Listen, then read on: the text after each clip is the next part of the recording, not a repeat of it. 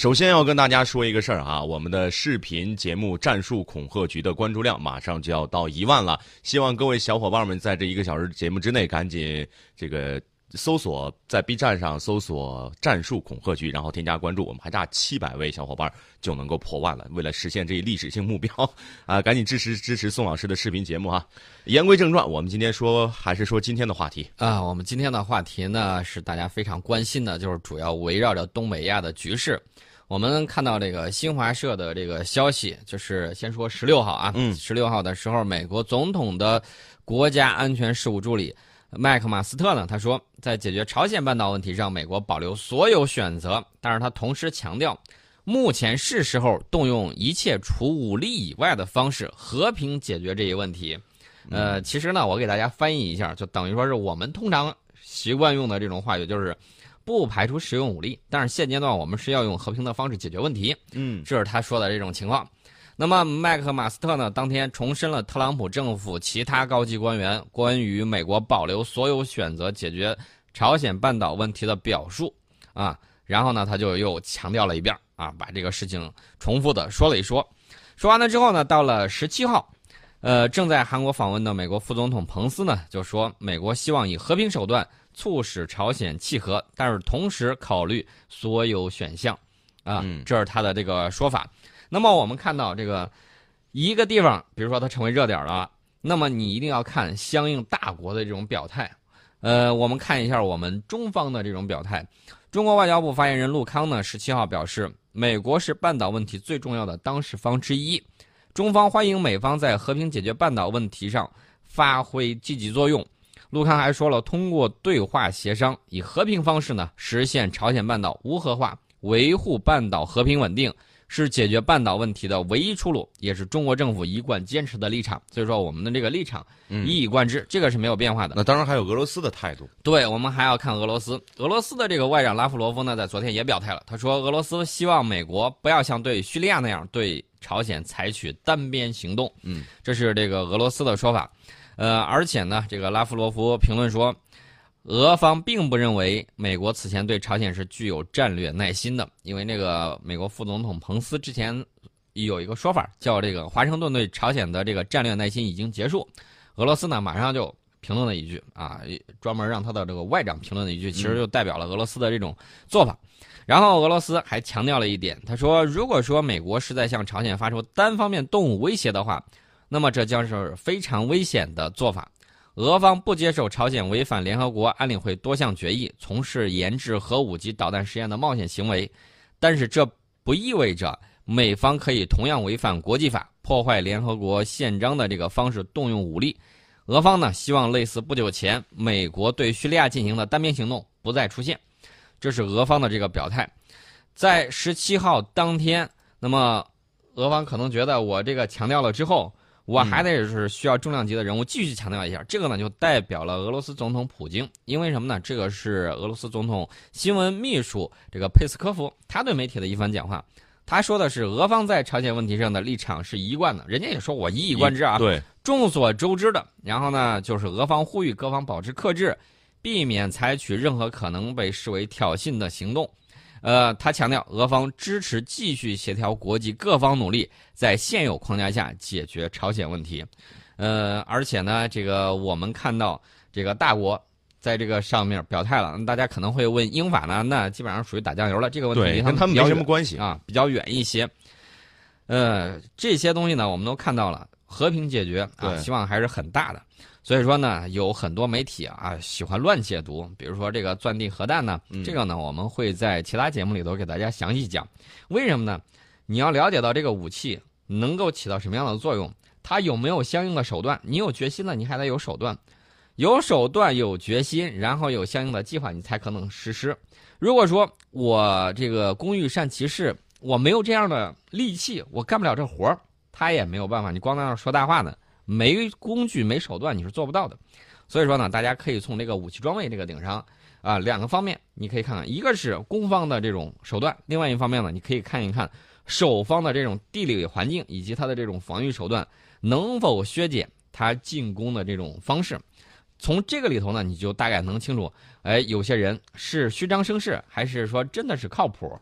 我们从这个角度呢，给大家讲一下。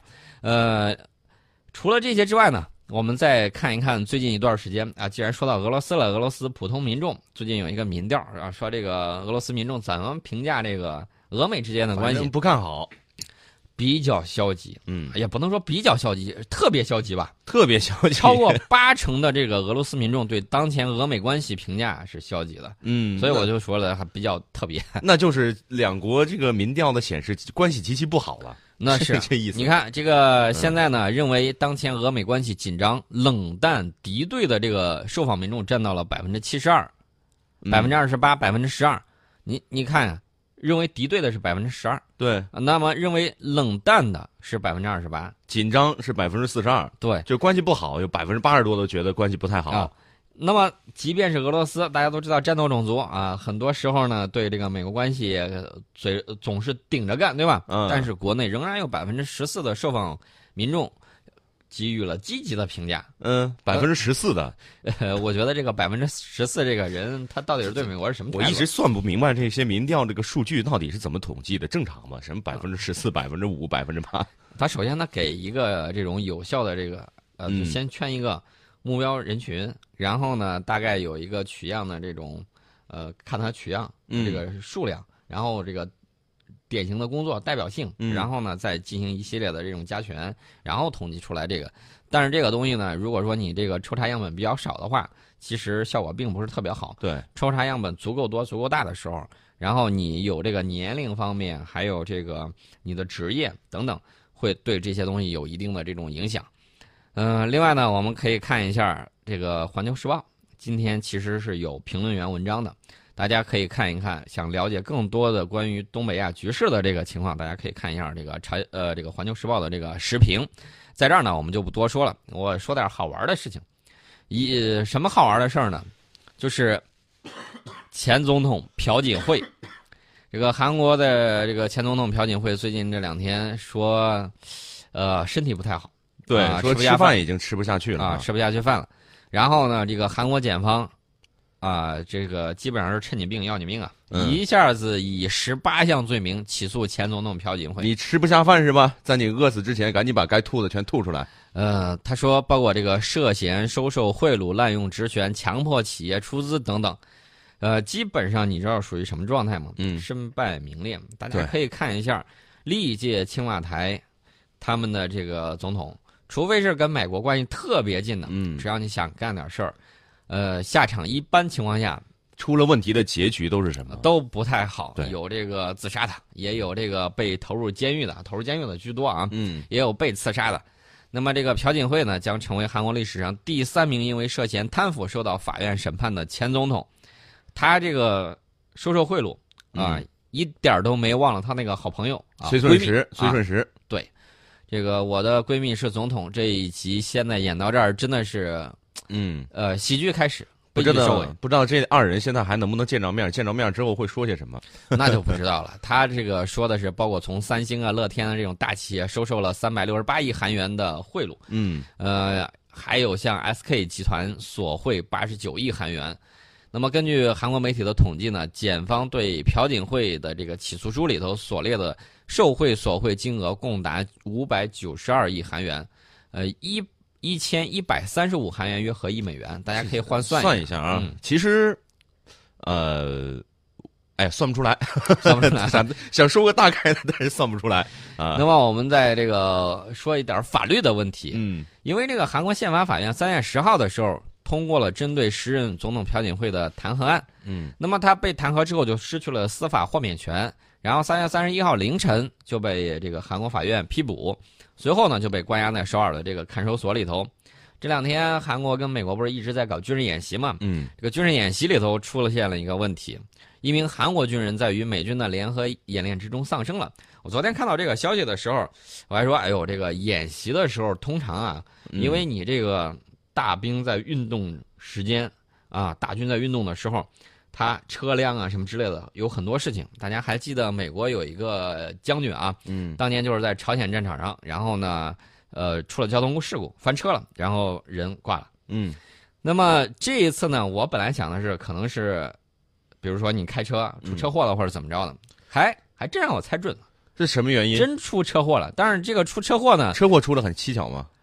不蹊跷，似曾相识嗯啊。前一段时间我记得草莓兵也这么干过，干嘛呢？就是开坦克从这个桥上走的时候，桥塌了。呃，桥没塌，嗯，桥好好的，他把坦克开到桥底下去了。这个怎么怎么开的？这个驾驶技术，女司机吗？呃，你这就不对了。我相信有很多女性同胞，我替他们谴责一下你、嗯啊。这个呃开这个坦克车呢，从桥上掉下去之后，坦克车内一共有三名这个坦克坦克成员，嗯一名驾驶员啊，一名炮手，还有一个是车长指挥员。这个车长没了，然后呢，另外一名驾驶员还有这个炮手都受伤了，但是伤势不太严重。韩国军方说正在调查这次事件。大家时间往前稍微翻一翻，我记得当时谁开着这个勇虎坦克，然后也是在过桥的时候，哎，一开桥底下去了。就开桥底下去了。当时也是出现了事故。其实呢，大家发现没有，美国训练出来的这个外国军队有几个像样的，不太多啊。嗯，呃，当年呢，事情咱都不说了、嗯啊，被称为运输大队长的陈凯申大元帅，经常的送各种的装备。后来伊拉克部队经常被少数塔利班的这个还有这个极端组织 IS 给追，在后面追，包围了。说是几百号人追着三万多人的大军，全美械师啊嗯，都不要了，坦克什么都往那儿一扔，要么无偿，捐赠。这说明两个方面的问题，嗯，要么说明你资敌，嗯对吧？战前资敌，变相的一枪一，炮都不开，嗯啊，完整装备扔给人，你好歹扔个手榴弹对把它炸了。几万个人丢盔弃甲跑了，哎，装备全给人家了。还有一种可能，你知道什么？真训练的都是一群黄协军啊，嗯确确实实不管用。跑过去不敢打了。对我们看到这个阿富汗军队需要跟着美军一块儿去执勤啊，嗯然后这个相应的情况我们都看到很多，我们也看到很多视频，美军啊又是拍人家脑袋的，又是推人家的，凡是进屋清剿，先找一个傀儡部队啊、嗯。往前一推，冲进去，你上上上上，然然后？拍人家头，人家没反应过来，还 就是给人家一枪托把人家打进去了，这种情况都有。那么菲律宾部队呢，时不时的我们也看到了这个跟菲共打过来打过去啊，两边儿有一次啊，嗯我给大家讲过，当时还是阿基诺三世在的时候，当时他派的这个部队。还是什么特种部队还是什么特种部队。去悄悄的包围了人家，嗯，你应该说这是一场伏击战。对。结果被人家的哨兵发现了，然后他们就趁势强攻，结果你知道怎么着？嗯，人家水平了得，反政府武装直接打出了包围圈，把他们干掉了好几十号包围圈打出去了。啊，打出去了，还把他们扯成了反包围。然后这就是美军训练出来的菲律宾菲律宾部队的战斗力是吗？韩国军方连敢指挥自己的军队都不敢。我说的这个啊是实话呀。是。前一段美军说这个装模作样的说把这个战场指挥权交给你吧，那美韩军说我不敢我不敢，你还是你拿着吧。好，指挥自己的军队都不敢指挥，还是交给了美军。你说这战斗力想统一半岛，我觉得这个做梦吧。呃不能说做梦吧，最起码我宁可相信这个刘阿斗都不相信他的这个战斗力，这战斗力绝对是，哎，也撑死劲儿也就是五了吧。对，战五啊，渣比。较渣。嗯呃，我们再看一下啊，是既然说到交通事故，再说一个，再说一个、嗯交通事故。美国有一个海军特种兵啊，这个叫扎卡里布奥布，他骑着摩托车走到一个快车道的时候，呃，当时有个人开汽车就走到这个车道了啊，嗯发生了这个争吵。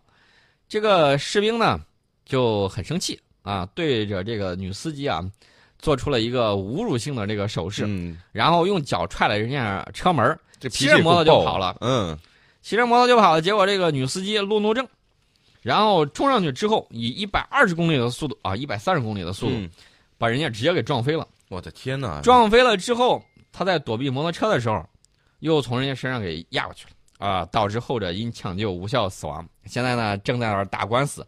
这个肇事的女司机叫这个呃达拉杰克逊，嗯，现在据说是判了六年。这路怒症有点狠呐。这这个，我觉得在我们这儿，这个完全是以危险方式危害公共安全的，他故意从人家那儿弄过去。但是呢，美国这个海军啊，据说是这个布奥布多次参与海外行动，没有料想到竟然死于国内交通纠纷，啊，所以说呢，这个事儿也真的是，但是这个美国的海军陆战队的个特种士兵，特，呃，素质也堪忧啊，素质也堪忧。你说你跑去呃骑着摩托，那你骂人家干嘛呀？对吧？你让一下不就完了吗？还去踹人家车一下？是啊。这个说到这个美军的时候，我们得说一下前一段的这个战果啊，不是说他扔了一个炸弹之母吗？这炸弹之母怎么样？我们看一下这个效果，统计数字出来了，说这个扔了之后，大概炸死了极端组织 IS 的武装分子已经达到了九十四人。他说他目前尚未发现平民的伤亡，而且说这个空袭摧毁了极端组织 IS 巨大的藏匿点、多个掩体、三百米长的隧道，还有一个大型武器弹药库设施。嗯。信吗？你信吗？这个我还是比较信的，因为炸弹之母的效果还是不错。如果说这个隧道啊，嗯，比较浅地层的话，它确确实实可以做到把这个给炸塌了。